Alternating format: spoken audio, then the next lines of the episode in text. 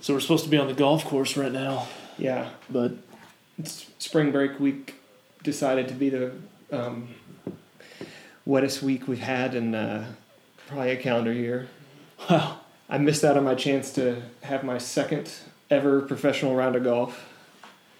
yeah, I went out and shook my fist at God this morning as, as rain And I I was just drowning the neighborhood. I put a lot I put a lot more effort and thought into this round than I did my only other round of golf last year. I I actually went to the uh, PGA Tour Superstore.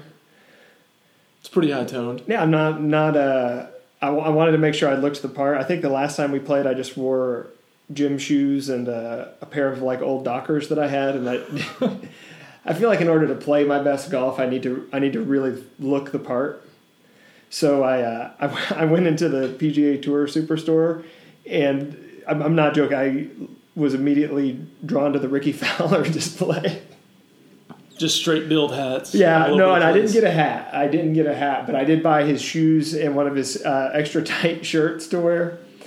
And I, I, I, I'm ashamed to admit, but I tried on the golf pants that matched the shirt. Uh, it was really tight with the uh, Puma logo kind of above the right thigh. Yeah, Um, but I couldn't pull the trigger on that. But I would have, if I would have got the pants, I would have been in a complete Rickie Fowler outfit, head to toe, wow. going out there just hoping to maybe break 125. Yeah. So what what color is this outfit? Like bright orange. Yeah, yeah. No, I didn't get the bright orange, but I did get a uh, a, a bright a bright blue shirt. Uh, I got the white belt to wear with the pants. Wow.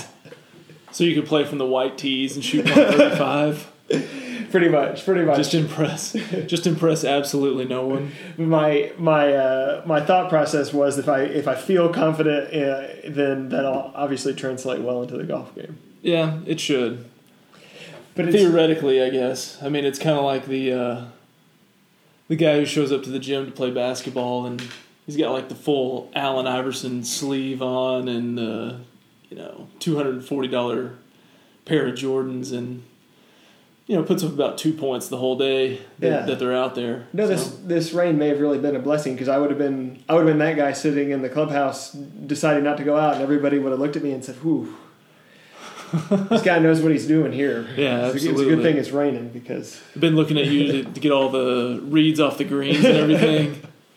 this guy's dressed for success. I was dressed for success. And then, so then, uh, instead of, of getting to spend the, the whole morning on the golf course, I, I decided to drive over here and do this, and then almost got in a car accident on my way over here. Wow, Chinese lady. No, but I, I do have uh, I have a theory about what happened. I, I feel like if if another car almost gets into an accident with you, and, and you're right at that that that moment where you're about to impact the car, and you, you look at the car that you're about to hit, and there's already accident damage exactly where you're about to hit them. There's hundred percent their fault all the time, right? Uh, wow, you would think so. If they've if they've already made this mistake in the past that, that caused their car to be hit in that exact spot, that's on them. Wow. So what do we? Uh, what what kind of car are we looking at here? Yeah, it was a kind of an older blue uh, minivan, not quite as blue as my Rory uh, or my Rickie Fowler golf shirt. Uh, yeah, and it was uh, was driven by somebody I would describe as being from the Far East. Wow. And the challenges of looking over the steering wheel may have been greater than for the average driver on the road Right. during the day. But uh, but that that's actually actually nothing compared to what happened a couple of weeks ago. I, I think I I think I've uh, I may have even put this on Facebook. Actually, no, I didn't because I didn't want to lose my job. I Uh, forgot. But I uh, which obviously will happen after this. After this is released to the public. I, I was driving uh, close to my home and, and I, I was actually admiring that there was a, a vehicle in front of me with a, a Madea license plate. You know the Tyler Perry Madea Obviously, movies. where- like I don't have the whole collection right here at the house. I think I can honestly say I haven't seen one, but but anyways, and not to be overly stereotypical, but uh, I quickly went from being amused by the Madea license plate to really having to brake hard to avoid uh, having an accident because the Madea car cut across three lanes of traffic to just come to an almost complete stop right in front of me, and again, not to make this stereotypical in any way, but No offense intended. he did make that very aggressive traffic move to uh, make the turn in for the KFC. So Man, that is uh, That is most disturbing for sure. So back to the accident today.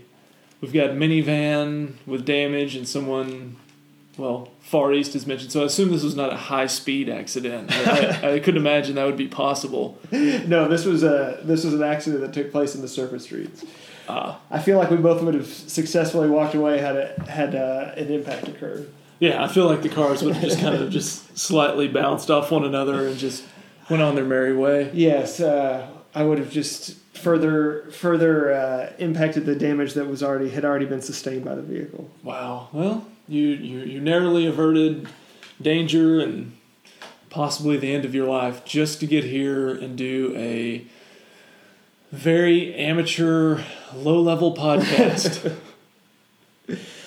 Yeah, I know, and and uh, and I put a lot of work into this too because I knew we were going to do this, and I watched um, three and a half episodes of The People versus O.J. Simpson last night wow, just to catch up. just to catch up so that we could have a relevant conversation about it. Yeah. And my DVR was doing this weird thing where those episodes are strange times, are like an hour and eleven minutes, an hour and fourteen It's an. FX bit. Yeah, and and my DVR was just terminating where where it showed it still had recorded five more minutes, but I couldn't access it. So every episode, I basically ended on what the final scene would have been, but I didn't see the end of the episode. So Right. it's really really frustrating.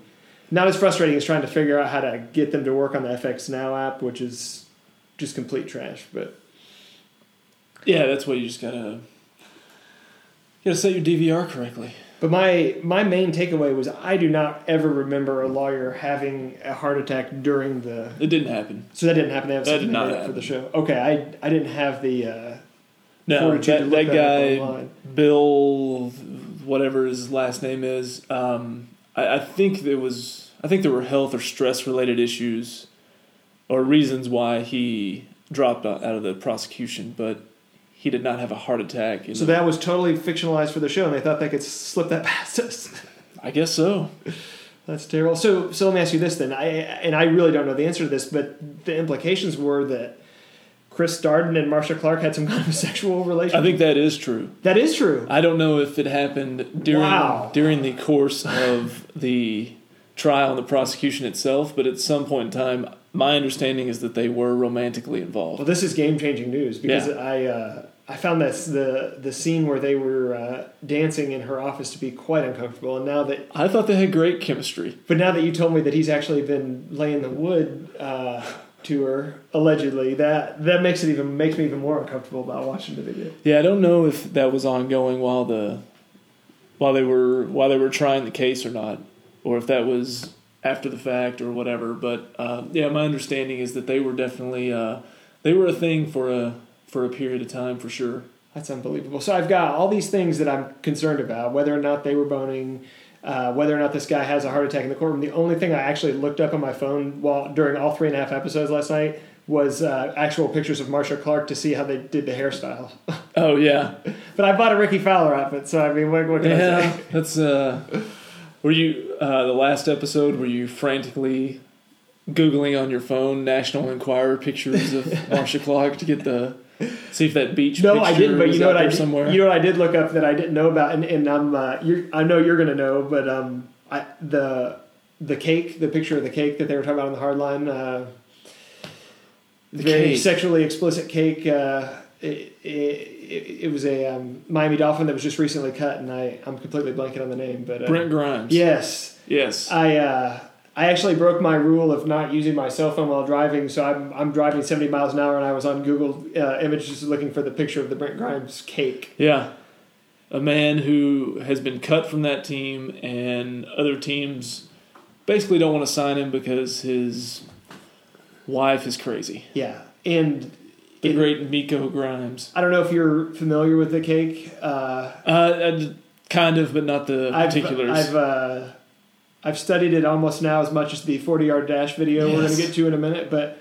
What she's doing with her other hand is really disturbing to me. I'm just going to go ahead and throw that out there, wow. uh, especially uh, in the context of a cake. No part of her hand is like inside the cake or anything like that, right?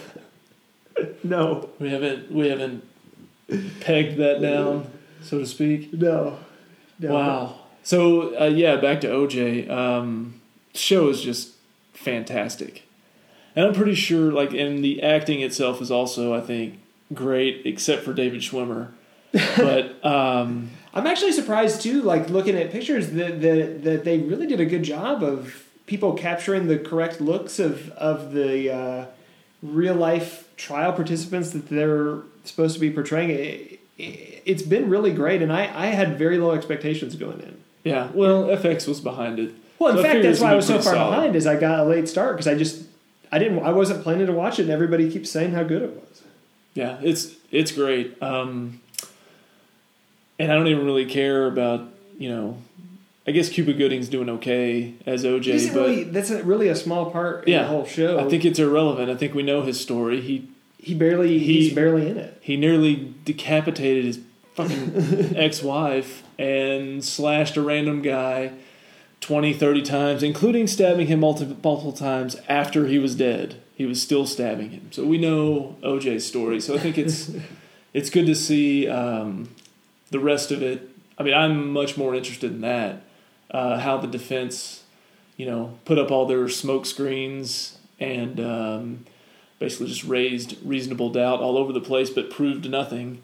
And the prosecution basically just fumbled this thing for eight months and should have been an easy case, but they let it get away from them. But my, I mean, that last episode, this week's the last one that you watched, it was basically all about Marcia Clark. It was like the most miserable experience for her, personally and professionally. I mean, just what a complete train wreck. And we, we're only like halfway through, more or less. We haven't got to the part of actually losing the case yet. She probably should have kept her clothes on at the beach though.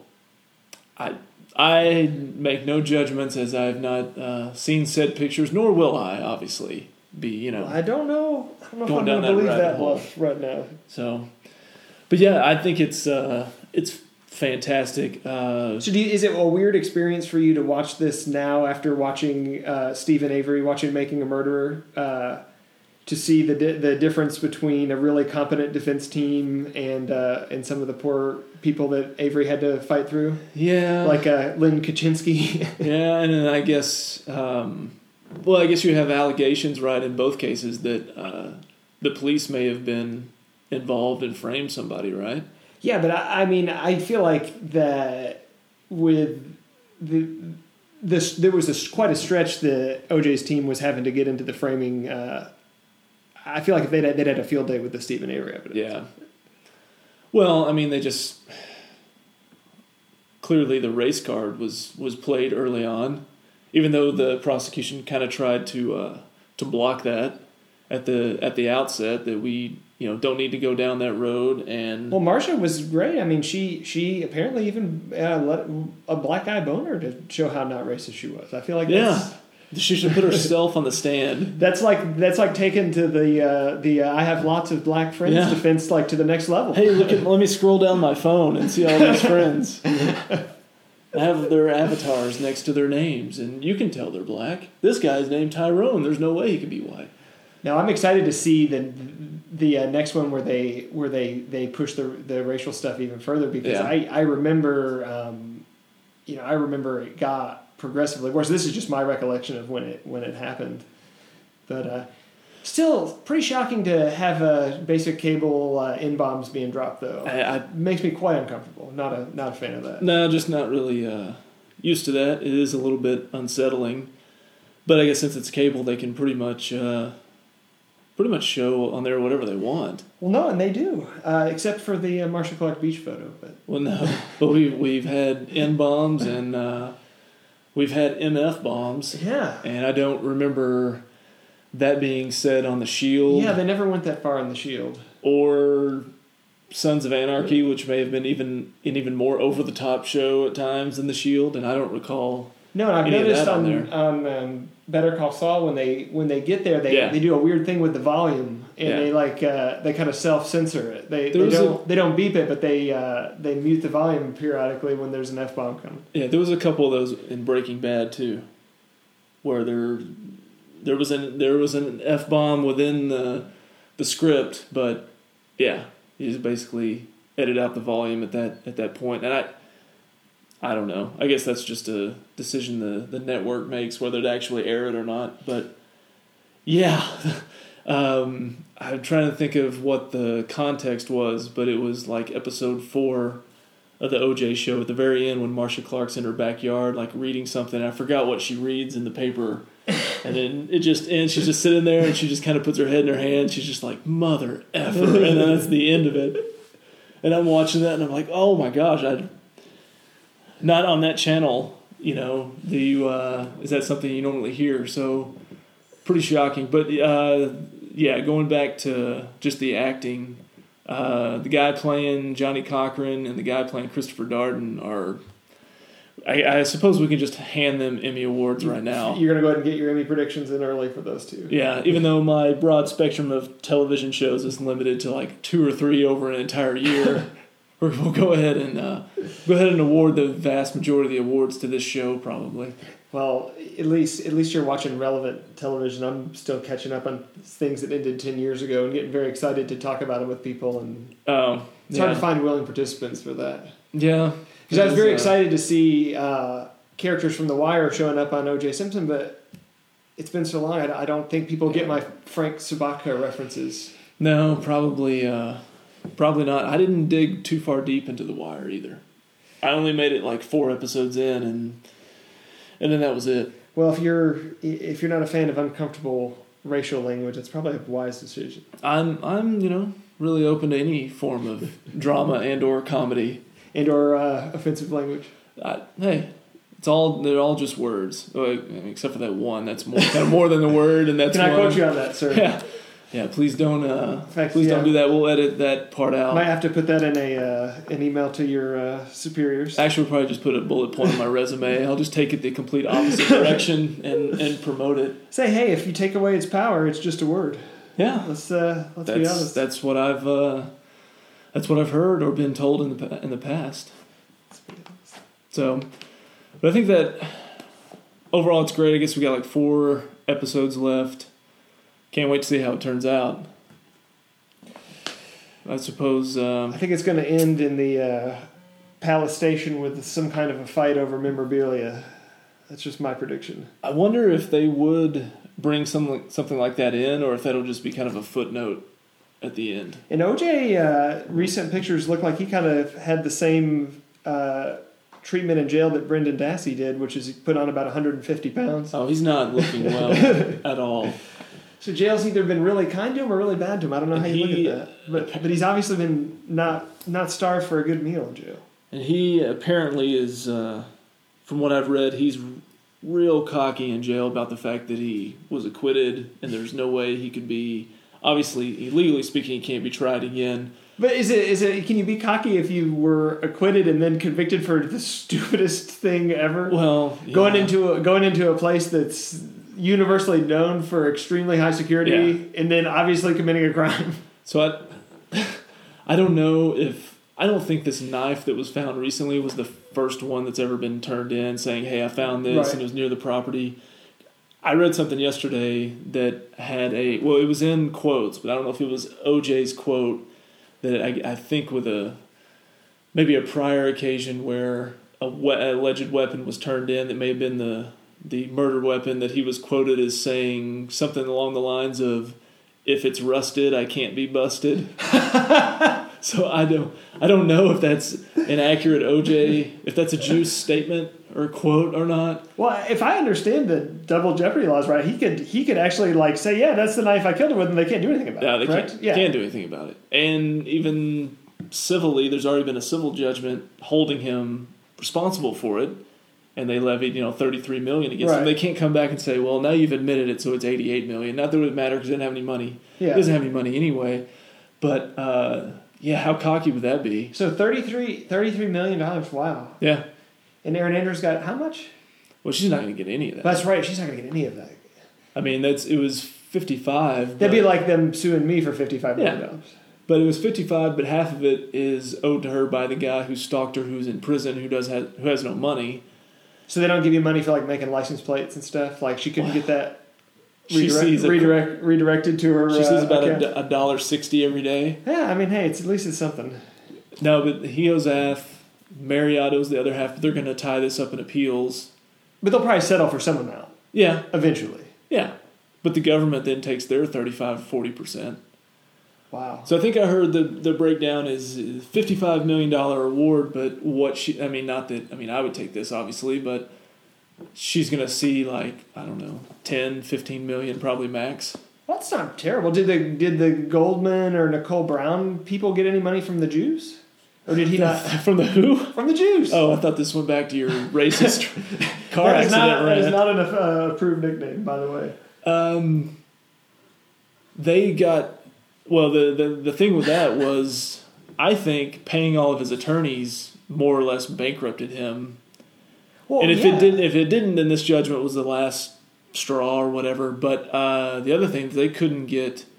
I don't know how much the Goldmans got because by law, OJ is getting a pension from the NFL, right? and they can't touch that money. Like, Oh, those are protected. yeah, Wow. and I don't have my law degree from a, an esteemed institution like the University of Phoenix or Texas Wesleyan, but uh, so I don't know the the ins and outs of why it can't be touched. But um, yeah, so they, I, I think it was just getting a judgment that he was responsible for it. Oh well, well that's fascinating. I had, I uh, I didn't know that your pension was absolved from from judgment. So Apparently so. so So- when the, when the juice gets out, and I said juice very carefully there. Yeah, Uh, he'll probably be he'll probably be in okay shape, other than the fact that he's morbidly obese and you know cholesterol and stuff like that. But I mean, otherwise, he has no money. He'll be fine. Yeah. Well, no, he'll have his pension. He'll have his pension. He'll be okay. He, well, that is true. Um, he's up for parole next year. Is that true? Yep. Wow. So I wonder if this uh, knife discovery will help or hurt that. I mean, I think only. Well, I mean, if they test it and they're like, well, it, by coincidence, it has Ron Goldman and Nicole Brown Simpson's DNA all over it, then Yeah. that would probably be a bad. Uh, I wonder if they can consider for that though. I wonder if that's release. something that can be considered Yep. in the parole. I couldn't imagine that it it wouldn't be, Well, there you go. but he he could be uh, he could be out on parole sometime in 2017. But he's he's nuts. He's crazy back then. And it turns out, I the one thing I didn't know is like with his suicide note, I don't think Kardashian uh, wrote it for him, but I think he proofread it. I think that was the story because OJ is like barely literate. so, I mean, I So, so slightly switching on the OJ topic though, the the uh, description of the uh, the grip that he put on Nicole when they were leaving the restaurant.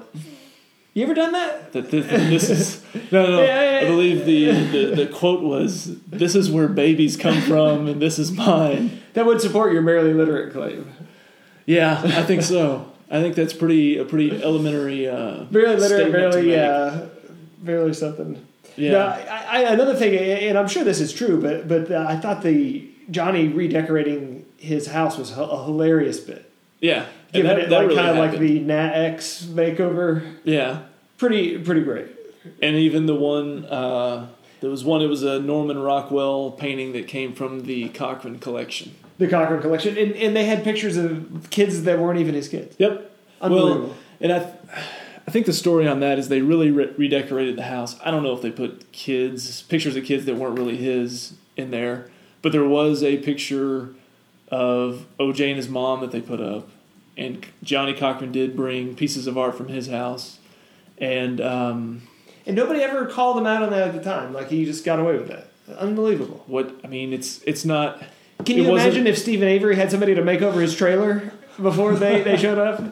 You know, put in some nice, you They- know, they IKEA down- furniture or yeah. something. They Just took down all the swastikas and the, the cha- hustlers the and stuff. chains on the bedpost, Yeah. and the uh, uh, abnormally high amount of firearms. Yeah, and they put up a, a Ten Commandments, and just a re- some recipe books and things like that. The Ten Commandments. That's what you think would be a good thing. It's still, uh, the Ten Commandments. he'd be free, and he might still be pitching for the. How many how many people do you think, as part of their home decor, have the Ten Commandments?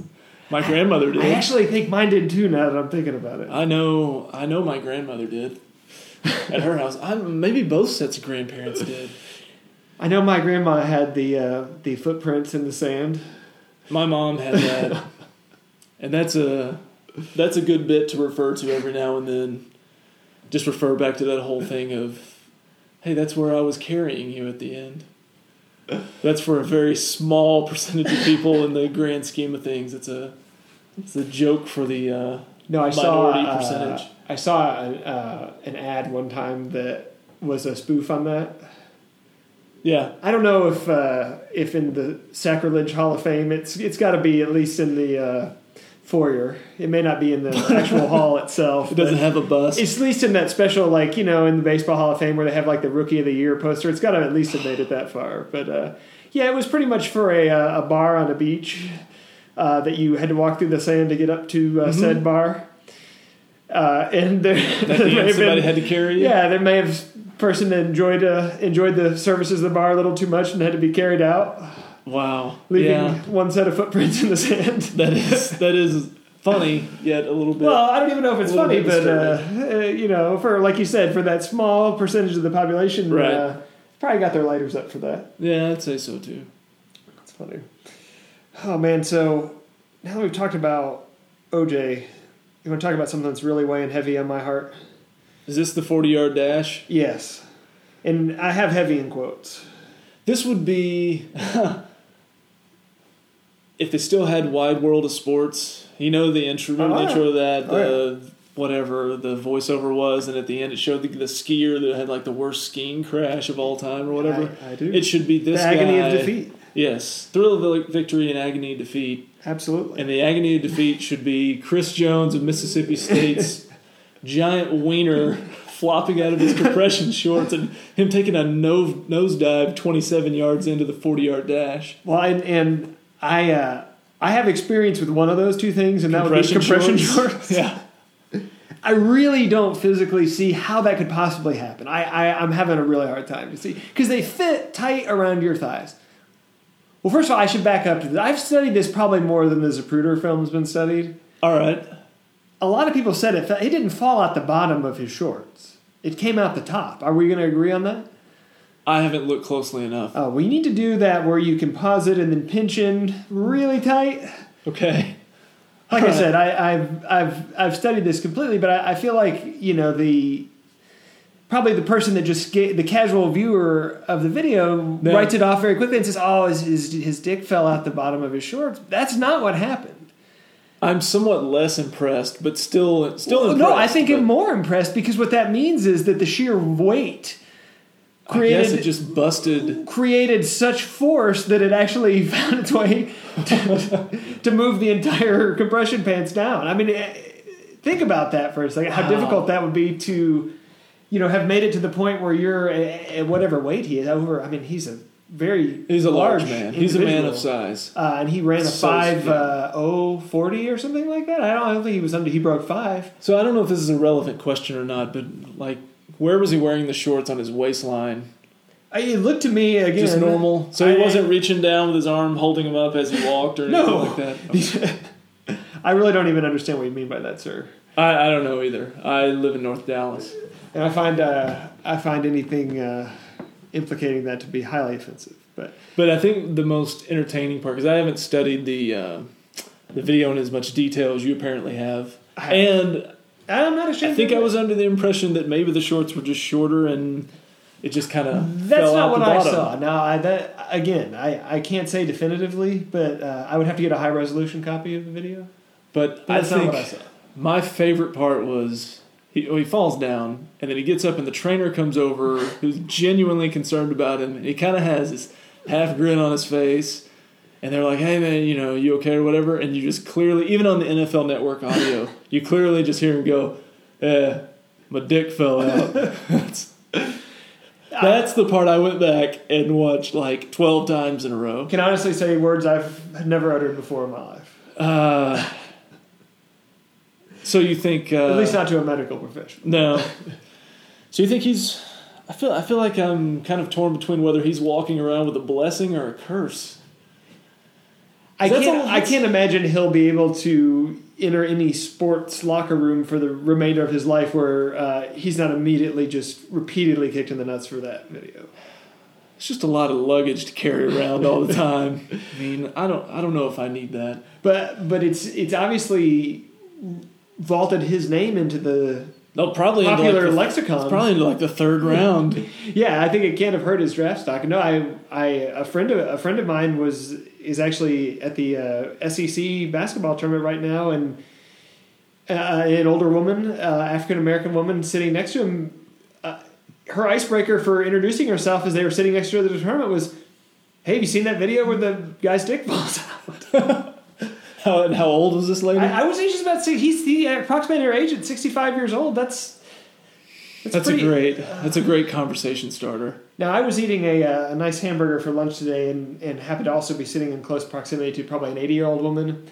She did not bring that up. no, and you didn't bring it up to her either. No, her. Uh, she did walk off and leave her car keys on the table, and I, I was kind enough to chase her out of the restaurant. Wow! And then she got into her blue minivan. You're like, oh, see you later. Well, I'll see her later. Yeah, absolutely. Eighty. That's perfect. What? Um, so yeah, but I think in a hypothetical sense, if that if there was some amount of money that you could take, but but that that was guaranteed to just happen to you at some unplanned moment of your life. And, and I'm talking about not in sports necessarily. I'm talking about just you could random. be just strolling, you know, down one of the aisles between cubes at work, and then you immediately have to dive to the floor to, because your dick falls out. Yeah. we should make We're talking about balls too. I mean, this is oh, not Oh, had to yeah, everything. Yeah. Uh, yeah, yeah. This is this is the the. Is there an amount of money where you would be willing to make that No, trade? no, because you would say yes, and you'd be like, well, you think of a certain amount of time during the day and during the course of the year, and what are the odds it's going to happen at the most awkward time? And then you're coaching like I don't know, like a girls' upward basketball team. And you're giving some instruction out on the court, and then everybody sees you take a dive onto the floor. But I do feel like there is some some level of plausible deniability here because it's not an intentional act. It's not like I'm saying you have to just expose yourself. Yeah, It's going to completely happen by accident. The problem is you just don't know when it's going to happen, and it's going to happen instantaneously. So you pretty much it would pretty much ruin walking for you and running for you f- until it happened because you'd constantly be in fear Yeah. that this could be the moment. I think I'm good. I think I think I can do without that.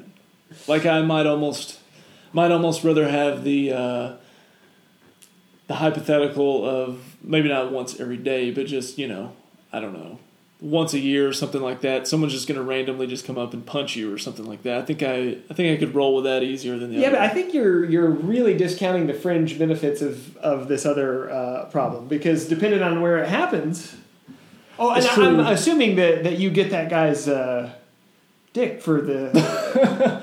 well, actually, So so that's it. So not only are you getting money, and how much you're also getting we some talking? other uh, extra enhancements. I, I feel like it can't be too high of a dollar value because I do feel like there's a point where everybody does it. Yeah, that's. But I think point. you have to kind of weigh the benefits of the uh, extreme amount of awe and appreciation you would get from Yeah. uh, certain members of uh, your inner circle, uh, plus the uh, you know nominal cash value. You know, we'd be talking in the thousands of dollars here. Yeah. Nothing crazy. We're, we're not talking about millions of dollars. Not life changing money, but And you don't have to run several forty-yard dashes. Or well, no, anything like because then you would it would be too clear about when it was going to happen. This this Ah. could happen anytime you're ambulatory, uh, anytime you're walking. This could happen to you. All right, fair enough. Uh, and, you, maybe you get lucky and it just happens uh, one night while you're walking to the restroom, uh, you know, in the middle of the night, and, and nobody's there to witness it. It doesn't. It, it's it's a completely random. and it's not a situation. requirement that you fall down on your face. No, that's completely up to you. But but but it, what is going to happen is that you're going to uh, have everything fall out. So I feel like in a lot of situations, your only recourse is going to be to fall flat on your face. Yeah, that's probably going to be kind of a natural reaction more than anything else. Oh, especially in the business setting. I think that's the one part of it that cracks me up the most. Just thinking about uh, thinking about being in your generic office and uh, As someone introduces you for a Yes. nice, nice uh, thirty-minute presentation. yeah, as you're as you're getting the PowerPoint slides lined up, and Yeah. then uh, next thing you know, you're face down on the ground. you're and- reaching up. To, oh, and uh, I, I think that that this goes without saying, but if you are in a public situation and, and that happens, and somebody inquires what oh, happened, to. then the answer has to be yes, yeah, my dick fell. my out. dick fell. Yeah, Absolutely, uh, and, that that that goes. Uh, that, that that's an actually non-negotiable. That Yeah. that just automatically comes out of your mouth, no matter who's asking, whether it be your, you know, your pastor or as you reach up or coworker. to connect the HDMI from your laptop to the flat screen at work in the in the conference room, and you take an immediate nosedive down, down on the marble floor.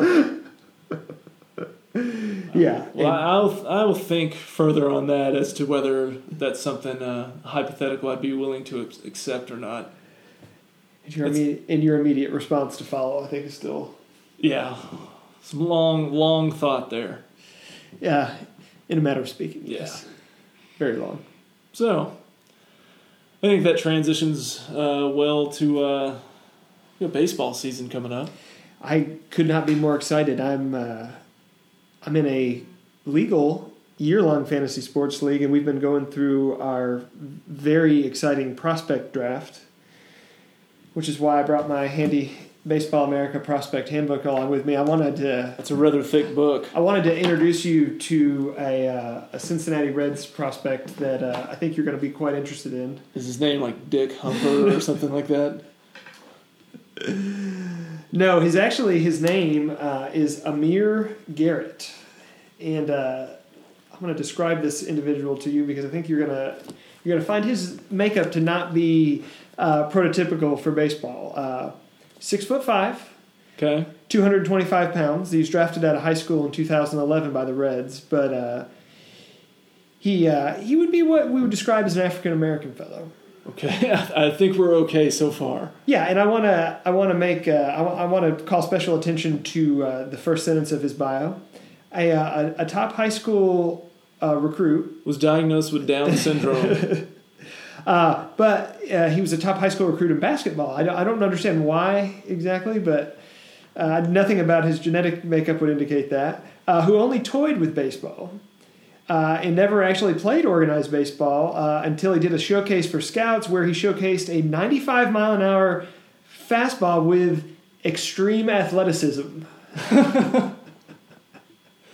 So now, mind you, we're talking about a pitcher here. Uh, Lots who- of natural ability, who, obviously. uh, before they could get through one sentence of his uh, bio, they mentioned that he was a top basketball player in his high school. He had very low interest in even playing organized sports, especially baseball, but displayed incredible, extreme athleticism. Just walked on the field and just said, "Hey, I want to play baseball Yeah. now. I'm now better than everybody else." Yeah. And put no other work in whatsoever. And uh, apparently, for, for several years, he played basketball and then dabbled with baseball, um, and then officially gave up basketball in 2014. Uh, in 2015, he dominated high Class A Florida State League. Wow. Amir Garrett, huh? Yes, and uh, since letting go of basketball, he's added 20 pounds of muscle mass, Mm. which I think we could all stand to do. Uh, although Sounds you're hypothetical, you could also add 20 pounds of mass, uh, uh, probably in a little bit easier way. Um, but uh, here's here's another thing: um, a lot of raw ability, a lot of raw talent, fringy control and command. Not great sense for uh, making good baseball decisions. Does, does it say on there how many lunch pails that he carries out onto the field? Uh, he's also one of the oldest prospects in the Reds organization. Uh, That make him like 23, right? uh, that does make him 23, and uh, they're looking to develop him into a starter, but more likely a back end situational bullpen arm. Hmm. I, I I like the little sports story there. But as much fun as it is to talk about our dynasty leagues, Which is not very. it is for me. It's not fun for anybody else. No. The real focus is going to be what in the world are we going to do when FanDuel moves out of Texas uh, at the end of April? I don't know. Um, it became such a part of my existence last year and part of my routine every morning setting your preliminary lineup squatting on all the contests you wanted to be in then that frantic right as you're driving home from work just praying that everybody's starting and that nobody was scratched late yeah. and then the uh, you know panicked uh, when you have to pull over on the side of the road because you know some managers inexplicably decided to uh, sit one of your players in a you know excellent matchup that you had spent hours identifying. Well, I've put together the yeah the 5:58 lineup for the six o'clock start several times. Yeah, I, I uh, but I really I'm gonna miss it. I, I I really didn't think that the legislation would move as quickly as it did. I, I guess it really isn't legislation, but I guess that I guess I thought FanDuel would have more stomach for the fight than they did. I have to assume that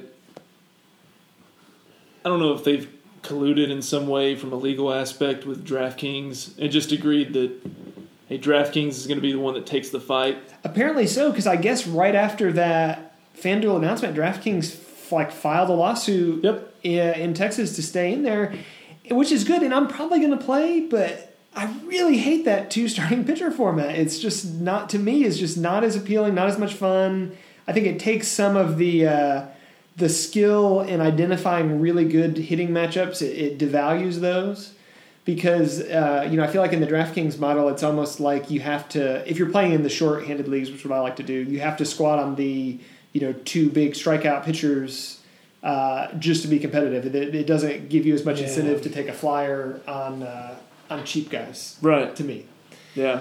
I'm not a fan either, so we'll be going uh, pretty hard and heavy through the month of April. Well, no, and I think that's my plan. Is is you know I I uh, I worked really diligently last year to be very disciplined, not take any crazy shots, and kind of gradually move up the stakes as I was winning.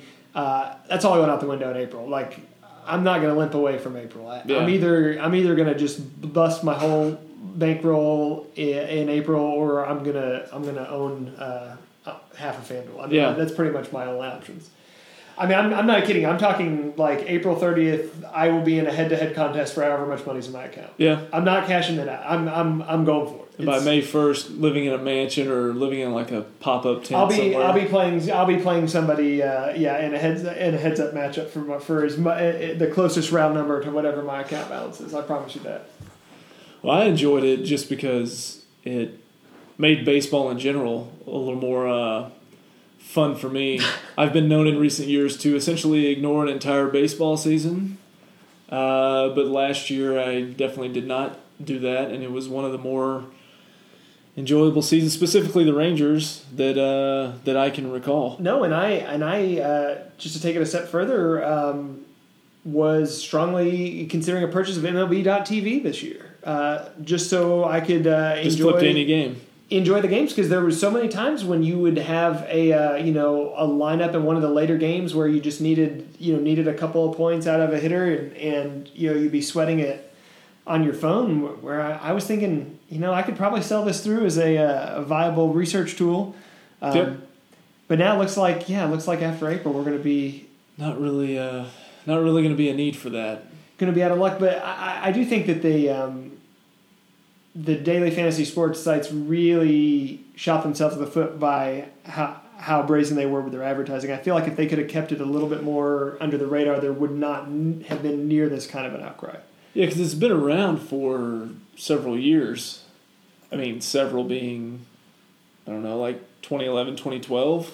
It's actually been around a little bit longer than that, Yeah. but there was just no critical mass for it to. Um, I actually signed up for one in 2011. Oh, wow.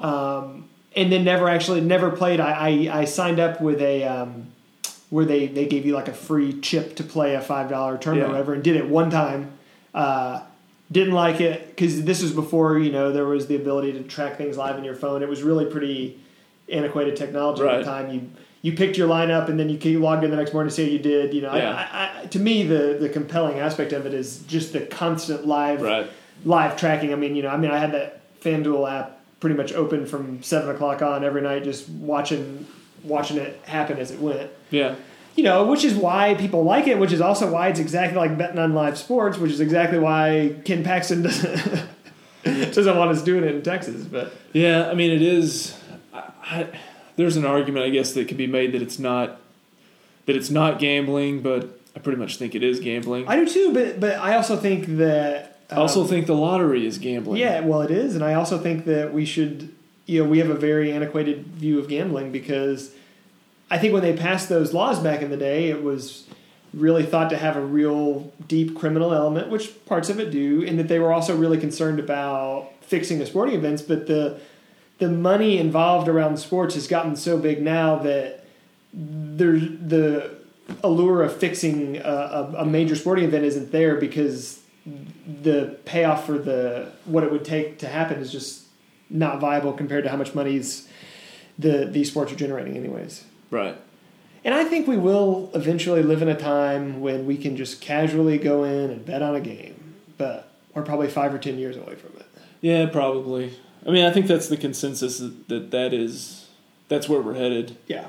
I mean, certainly the leagues themselves have fully embraced FanDuel and DraftKings as sponsors. Well, yeah, but it's like you said too. Is it brings people back to sports that they maybe isn't on their top three favorite things to do because you've now created an interactive environment where they, it, you know, they really want to learn more about who the players are Yeah. in the games and the results. And I I don't think you could say any sport league is going to look at that as a bad thing.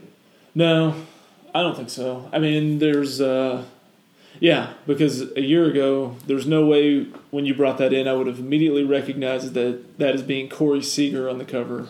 but today, instantaneously, I knew, I knew who that was. So if I put you on the spot right now and said, Uh, no, I'm not that. I mean, could you? You think you could hit three of the top ten Probably. baseball Not. America prospects? And, and I'm giving you Corey Seager, so you only got to get two more. I've already got one. Yeah, I, and, and I mean, I'll even give you another hint. Uh, there's a Rangers, a couple of Rangers ties here. So Uh, is Alfaro on there? no, no, actually, that was a really bad guess. No. That was a terrible guess. Why? Because he's not a prospect anymore, or is just that far down? Well, he's not uh with the Rangers anymore. So. Oh, I, I'm Rangers related. Oh, I guess I did say Rangers related. Yeah. Yeah, no, uh, th- this would be uh, uh, people currently in the Rangers organization. So it's Gallo, yeah, right? Gallo's there. Yeah. Mazara's not in the top ten. He is. He is. He is fifth uh, Oh, according wow. to Baseball Prospectus right now. Fifth greatest prospect in baseball. And he's not doing anything in spring training to uh, cool No, off he's- that. completely just blowing up right now. Yeah, I don't know what they're going to do with him because I think they have to send him down to get him seasoned more. Uh, and, and, and Desmond's been fine. I mean, uh, he had a home run the other day. I don't know that they've really seen a lot of field work from him yet. But uh, but yeah, I mean, I think somebody gets hurt or somebody starts really screwing off like last year. I, I think Mazara could kind of force his way up here if he stays hot, which is crazy as young as he is. Yeah, maybe, but I'm I'm hesitant because of how things went with Gallo. I and I think I think everybody's cognizant. And I mean, Gallo for his whole time through the minors, like his bad pitch selection and high strikeout rates always plagued him. Yeah. So it only becomes magnified, you know, at the big league level. But I think what hurt Gallo and what would hurt Mazara is I don't want him bringing him up unless they're going to get regular at bats. I mean, if they're going to play every every day. because otherwise they need to be you know they need to be down uh, working and getting you know getting those at bats and improving you know 'cause at the at the stage of their careers they're in. Well, that's what they're going to do with the great Profar at AAA. That's right, and, and I can't wait for uh, Profar to start putting some pressure uh, on gonna Elvis's seat because I've about had it with that guy. Yeah, it's going to happen. He's going to. I don't know if he's going to get back up to the level that made him the number one prospect in all of baseball, but he's going to improve enough that he's either going to take a spot here or he's going to be a nice little trade chip for later this year or next year. Yeah, I I think so, but man, I, I you know, I'm not a big believer in this, but I, I want to make sure that what happened to Elvis in the uh, game five last year hasn't ruined him. Uh, He didn't because if you think, him. yeah, if you think of Feliz or, or, or Brad Lidge when uh, you know when Pujols hit that that uh, That still hasn't landed yeah, yet. ball to the moon. uh, you know, I know it's a little different for a position player, but I mean, he, you know, he had one of the most brutal innings in the field I've ever seen in my life. You know, and that includes, Yeah. you know, our softball games. Um, That's saying a lot too. I, I, yeah, I mean, I, I, I'm sure it'll be fine, but you know, until until we get into the season, we see, you know, that he's been able to to completely shake that off. Yeah, I think there's there's at least a, a, a rational level of concern there. So how's softball going so far this year? So we played uh, in the windiest game I've ever been a part of. Uh, Was that this week? Monday night. Okay, so Uh, it was before the rain came. The, in, the the wind was literally gusting to thirty to forty miles an hour. We had a big uh, a big umpire dust up. We had a rookie umpire, and he immediately came out to the field and uncovered the uh, the kids pitcher's mound, which is Okay. about six or seven feet in front of the correct pitcher's I've accidentally pitched from that one before. Right. Uh, and then, uh, you know, we informed the umpire that he needs to cover that up, that you can't pitch from it, and he told us that no, that was the mound that we needed to be using. Uh, and thankfully, though, you know, the wind was blowing straight in, uh, you know, maybe take a little edge off of comebackers. But what was really humorous is, is we had a, a conference with the umpire, you know, where there was some argument about which mound to use, and he was adamant that, that we had to use the kids' pitching mound. Uh, not two minutes later, another umpire just strolling by the field, like leaving because the game on the other field had forfeited, because nobody thought we were going to play because of the weather. Uh, he he made a U turn and came back and yelled at the ump through the fence and said, "Hey, you need to cover up that mound." Yeah. And uh, you think uh, some of the uh, hotter heads on our team handled that well? Uh, Probably with not. The, no, the answer would be no. Uh, and then I think we didn't get a call the rest of the night. Uh, Yeah. But we did push our record to six and zero. Wow. Um, we may be playing down a league. That that's up for debate. But uh, well, you know, you got to stomp on somebody at some level. but I did have a uh, I did have a really uh, a really proud moment. The uh, they made us switch fields between games, so the the um, it changed the orientation of the wind. The the, the first game it was blowing straight in, uh, and then we basically had a straight crosswind in the second game. Uh, and I was trying to uh, hit the ball to right field, and I and hit one off the end of the bat with with a really good corkscrew motion that that uh, wind was pushing towards the foul line, and I fully expected uh, when the ball hit the ground that it was just going to skip right to the fence, and then I had an easy double. So I uh, I ran to first and and uh, you know never even considered running through the bag. I, I was taking a turn the whole way. Uh, the ball landed right behind the first baseman and bounced right in his glove. so I ran uh, rounded the base by about five steps and then realized like I was in big trouble and I just turned around right into a tag. it, was, it was right there. Wow, what it a was, great, uh, yeah, it was what a real- great moment. Yeah, uh, baseball. You know, twenty grade uh, baseball IQ for me for sure. Yeah. Well, I made my return to the uh, basketball court. To the hardwood. Yeah, a couple of weeks ago after a 15 month layoff, which and I didn't have like an Did you Achi- stretch before the game? no, I didn't have like an Achilles injury or anything like that either. I just didn't play for 15 months, so it was. Uh, Did you vomit at any point during the No. I didn't. Why? Although, it sounds like this this probably went pretty well. uh, in some ways yes, in some ways no. so do we have a stat line on this game? Well, the very first game, it was very, to give a, a new Mavericks reference, it was a very David Lee type game. Okay, Very minimal points, but we grab some rebounds and get some assists, but a very workmanlike performance. very workmanlike. And this past week, it was a little a little better. The toughest thing to get back is just like the timing and your shot and stuff like that. Um, but surprisingly, you know, still work out, you know, still run on the treadmill and all that, but it's not the same as sprinting up and down. I found that out pretty quickly. And you had joked about, yeah, I needed to stretch because there was going to be a hamstring pull in my future, and I've never pulled a hamstring in my life. Probably because I either don't Sounds run like you're fast enough, challenging God here, but go ahead. I don't run fast enough, or typically try probably hard enough to pull anything. Uh-huh. That first game at halftime, all of a sudden I feel kind of an odd twinge A grab.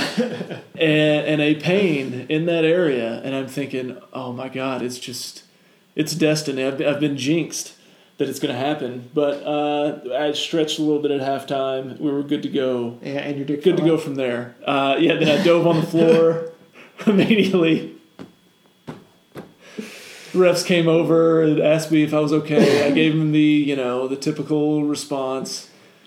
And uh, they're like, all right, well, I mean, can we play now or do you, do you need more time? So pulled the compression shorts back up went out and spared it out for the the rest of the second half. But so yeah, that that's not easy. Well, I think uh, getting over that's that first one, uh, first one without an injury is a big, a big plus. I, I, I, uh, I have one more athletics related story for you that happened this morning that I think you'll find quite funny. But um, did you listen to the e break this morning? I didn't. I missed it. Oh, this is this is gonna fall. This is gonna fall really flat. But um, somebody uh, called into the e break as generic South African advertiser, which is uh, Mitch Lurie from the Leather Sofa Company. Oh, okay, I got you. Yeah. But the guy called uh, called the uh, e-break and he said he said hi and he was doing the voice perfect and he said I'm uh, I'm generic uh, South African advertiser and they said well well hi and he said he said I just love custom custom leather seating. but anyways, I uh, I was, I was at the gym and I was doing the uh, the lat pull down machine. So you know you've got the little pin in the weight stack, and then so there's one that I'm sitting at, and then and then you know 90 degrees to the left, there's another one, uh, and the guy's doing a tricep pull down. Yeah. Guy I've never seen before, older gentleman. I was uh, we were both working out. We both had our headphones in. We were both clearly listening to the ticket at the same time. So we were both right in the middle of our set, and we both dropped like literally simultaneously dropped the weight because we were laughing so Yeah. hard at. I just love custom leather seating. Struck such a chord with us that there was there was like a double cla- a double crash, and then we were both like just and I didn't re- I didn't had not even noticed he was there until then. We were both laughing, and I kind of looked up at him, he looked at me, and we exchanged the Just knowing, gave the knowing and nod. the knowing nod. Yeah, Yeah. it was it was quite a uh, quite a, a good moment in ticket history for me for sure. So I was at uh, was at the gym yesterday morning and had an awkward. Well, it wasn't that awkward. It was more weird for me than I think the other guy. That's a horrible way to start off a story about going to the gym. well, it is, but nobody had more. to fall. I mean, nobody had to fall on the floor or anything. But I was doing the uh, military press, and uh, you know, trying to get out the last couple of Right, uh, you know, reps there. Grind out that last set. Might might start to look like there's a bit of a struggle, which there was, and obviously I had it, you know, the whole time. We get to like the last rep, and this guy had, I guess he had s- snuck up behind, spotting me, and I had no idea that he was there. And you're just So he was just trying to like a like a good He's Samaritan. He's- he's uh, great. Good Samaritan spot. But he's not only guy who helps out; he's guy who, in your last rep, where you kind of struggle a little bit, has to yell out. Like, oh, to get you inspired to yeah, finish the. except for when I Well, start to push and I'm concentrating, he yells out and scares the absolute shit out of me. I can't believe I didn't drop the weight on me. I mean, I was literally like spooked. I think Yeah. it scared me and I pushed it up. And I think was, this guy's doing a good bit, though. I think this is a good bit. it, it might be because it's same thing. So he, he just is like, "Come on, yes, you got this." exactly. But you didn't know he was there. Yeah, I had no idea. Unbelievable. That is that is unbelievable. It was like something out of a horror movie. And I was also listening to I don't know, probably a podcast or or the or the ticket or something. Um, so I was completely concentrating on what I was doing and that. So surroundings like yeah, like this guy's standing there, ISIS is cutting off somebody's head. I would have not known any of it. And it just complained. I, I didn't obviously share with him that he had just scared me because that's who's gonna say that? yeah, that's not cool. No. Um, but yeah, that was my that was my experience at the gym yesterday. So, but I did hear uh, this morning on the radio that I think at the the 840 bit they referenced the the Brian and Ball State and they replayed all that, Oh, okay. See, I wasn't listening then. which I felt that was very uh, very appropriate as we started this today for the the very first time that Brian and- with Ball State. And boom goes the dynamite is probably a level that we're probably going to have to work ourselves up to To aspire to get to that. as as opposed to uh, as opposed to laughing at that. Yeah. So But I'm, I'm pretty impressed we've been able to talk for almost an hour straight, and uh, we haven't had to kill too much dead air yet. So I feel no, like not too pretty good. much. And we haven't even get, we haven't even got into uh, probably the thing I was most interested in talking about, which is the um, uh, Grego going after Eddie Gossage on Twitter. I, I, I'm okay with uh, diving into that. It's one of the more puzzling things you you see on the uh, seen on the I- Twitter I, I feed find it one of the more puzzling targets uh, uh, of all the strange people to just decide to just out of the blue go after. Because I feel like Eddie just made a really innocuous tweet about being excited that the F1 race was going to stay in Austin. yeah, and uh, uh, didn't really seem like there was much more to it. And then we got a Grego quote tweet, and then uh, just a hail of accusations followed. oh that that Eddie Gossage not only is just like a bad guy, that he apparently is pure evil, and then it was very.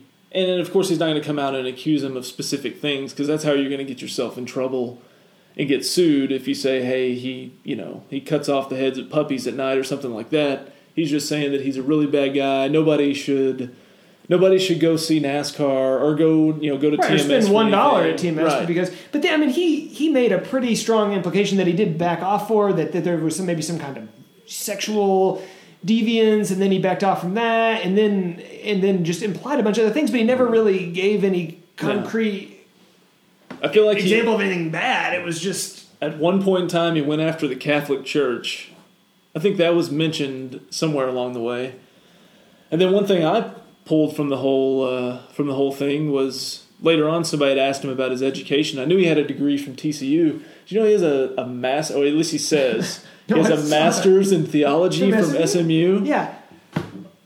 That was a complete surprise to But me. I do feel but like- I, I also don't know whether to believe that or not. I feel like somebody could fact check that and they'd be like, "Yeah, Well, I, I do feel like like just arguing in Twitter comments that you're smarter than somebody else is not a sign of great intelligence. no." but I feel, and he's been off the grid all day today, so I, I feel like whatever he was, whatever was happening in his chemical imbalance situation was really peaking. Has anybody seen him recently? Oh, I I only like probably pictures that he tweeted, you know, probably during last TCU Yeah. season, Yeah. football season. Well, that's when he They was. were unbelievable, he looks like a stage five AIDS patient unbelievable. wearing some T- purple TCU boots. But no, but he, you know, I, I fully expected to wake up the next morning after the uh, the Richie Whitt or the um, the Eddie Gossage Yeah. stuff. I fully expected to wake up and have him have deleted all those tweets and like it never happened. And instead, he doubled down and started going after Richie Whitt and questioning that he was like plagiarizing his stories Yeah. and that there was some kind of travel ban that was going to keep him from going international to cover the Olympics. I mean, there's just a Yep. and believe me, I am no fan of Richie Whitt's either, but. no. My goodness, uh, talk about full throttle uh, out of the hammer. Yeah, the thing about the Olympics was uh, he was all. This was a past Olympics, right? And he was all set to go to cover it, and then they stopped him. Security Allegedly, I mean, that's what that's what the hammer yeah, says. at the last minute, and it, but there was no detail as to why. It was just, here's what I know, and you should just believe it because I've now put it in some sort of written format, which now makes it fact. Right. Basically, Yeah, and 140 characters or less. Yeah, and he's still And not less in his case, a lot of 140 characters. Yeah. Over and over and over and over again. and he's still rolling with the uh, Twitter avatar of the cartoon picture of himself with the GGBAC on his hat. Now, I it, what was Grego's something blog and cafe. J- Grego's gigantic blog and cafe.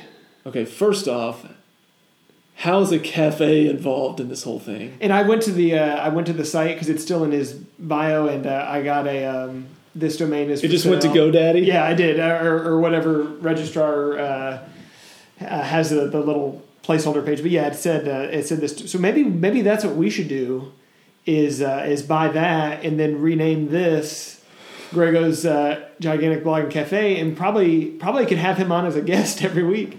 He seemed like he was more than willing to talk to anybody. yeah. I feel like it would literally take one direct message, and we could probably have him uh, on Skype talking to us uh, without question. I think we could make it happen. Now he said he wasn't good at podcasting either, so I'm a little concerned about uh, adding that to our mix. Yeah, That could be a problem. We don't need to. We don't need to multiply anything else by zero. The other thing that just bothers me with the whole thing is just the, the use of uh, of the letter A and the word "and" in, in the acronym. It seems like that goes without saying that you just kind of you roll that in. That, that Yeah, yeah. I mean, it's not like it, it- the only time uh, you don't do that is if, if adding that extra A makes it uh, spell something that you're really Yeah. desperately trying to. Uh, GG back doesn't spell. It really doesn't. It really doesn't. But no, that that um, I'm I'm interested to see if he materializes again because he, he kind of has a tendency on Twitter to go dark for, for long periods of time. So I'm interested to I'm interested to see if if uh, if and when and how he comes back after this uh, you know. 48 hour just barrage that uh, that we've got to Well. I mean, he's been fired by all the sports stations. and apparently blacklisted, as he mentioned many, many times in many of his tweets. Well, I, exactly how you go about doing that, I would feel like um, getting kicked off the air for being high uh, multiple times Yeah. uh, kind of implies blacklisting. But he, he made it seem like there was this nefarious uh, There- attempt, perhaps by Eddie Gossage. I don't know. yeah, Maybe he really wanted Rich Phillips' job uh, at TMS. And, uh, and and Eddie turned uh, and turned another direction, and maybe that's what it was. and that's where the whole thing I don't know. I mean, officially blacklisted. He just seems like he's the guy who's your friend that calls you and you just never answer the phone when he calls. Like he's that guy. Like you don't hate him. If you run into him, it's okay. But right, but you don't want to get stuck uh, No. having to having to uh, answer whatever he's calling about. No, there will be no instances where you will volunteer contact or interaction, or by you know certainly not work with the guy. So yeah, I think he's having I think he's having some some issues and problems out there. Poor poor Grego. We'll certainly pray for him, and hope he's not on the radio anymore because he is. It's kind of a one He- trick he's pony. still holding out that uh, holding out that uh, hope for that one last ticket segment where he can clear the air with Ryan, so he Yeah, take a bullet for, and um, That was his perfect perfect fit, and he was great in that Yeah. role until he snorted it away. I mean, talking about Allegedly. hypotheticals, I, I don't think there's an amount of money or or anything else in the world you could give to them to give him his one last segment. I think No, the, the feelings are so fried there that it would never happen. He's open with everything though, and who knows how accurate it is. But you know, somebody asked him what he was making when he was when he was with the ticket, and he Right. said 300k a year, and that's what That was the- 2006. Yeah. though, so that's gosh, ten years ago. So he, so he said, yeah, the host there probably makes significantly more than that I would now, assume so. which I'm not that surprised by that, but Yeah, but when you think in terms of like what syndicated radio hosts are making, it's nothing. Yeah. and that's and that's a shame. but there is the uh, tremendous difference between what the host is making and what say the board op is making. Oh my gosh, yeah. So we don't want to dig through that because I'm not throwing out a bunch of names and what they make or what they've shared, but you know, We just need to pray for some people. various radio employees, most of which I'm a very big fan of. I've I've heard them say, "Hey, I do this job and I make like twenty nine thousand or thirty one thousand a year." But aren't you doing that just on the hope that you you you're one step closer You'll than everybody through. else Yeah. to, to breaking through, and then and then when you do it, it, it balances because then then you end up so far on the other end of the pay scale, it makes Well, it worth it. I think it's that, and I think it's also just, especially if you were with a station like that, um, it's just being a part of that whole scene is probably worth it. Like, okay, I'm making half of what I could make sitting in some cubicle somewhere, Right. but I get to hang out with these guys, Right. go And there's, road and there's probably non-monetary perks like you know tickets to games, free food, you know things. maybe, maybe the fact that you work like three hours a day. Yeah, yeah. Let's time. not uh, let's not rule that out either. So, but yeah, to wrap to wrap that up, Grego's still crazy. Yeah, and and uh, despite what he's saying in his tweets, probably still using too. So Mm, I'm, I'm just gonna go ahead and uh, casually leave that there. you know, once we've hit like the millionth subscriber mark, I, I imagine that Grego's going to be one of those. He's going to hear this and he's going to he's going to hit you with a nice little lawsuit. Well, it's a good thing I'm uh, not disclosing my identity at any point. So That's a good point. So we got anything else? no, I think that's a that's a good solid start. I'm running I'm running out of material. Uh, running out of material pretty fast. I think it'd be a good place to leave it. Maybe maybe the next time we talk, we'll have actually uh, completed a round of golf that we can break down. Yeah, I think so. Uh, I'm noticing here Joey Gallo's hit a three run homer today, so I guess he's deserving of being like third the- on that list. right after uh, Alfaro apparently. So All right, so we'll uh, we'll cut things off here, and for the ones of people that will probably have uh, yeah, have listened to this, to our our mom. hi. we well, no, that's not going to happen. but we will uh, we'll do better next time, and we we apologize for the coat hanger abortion that episode one has been. So uh, we'll get out of here, and uh, next time.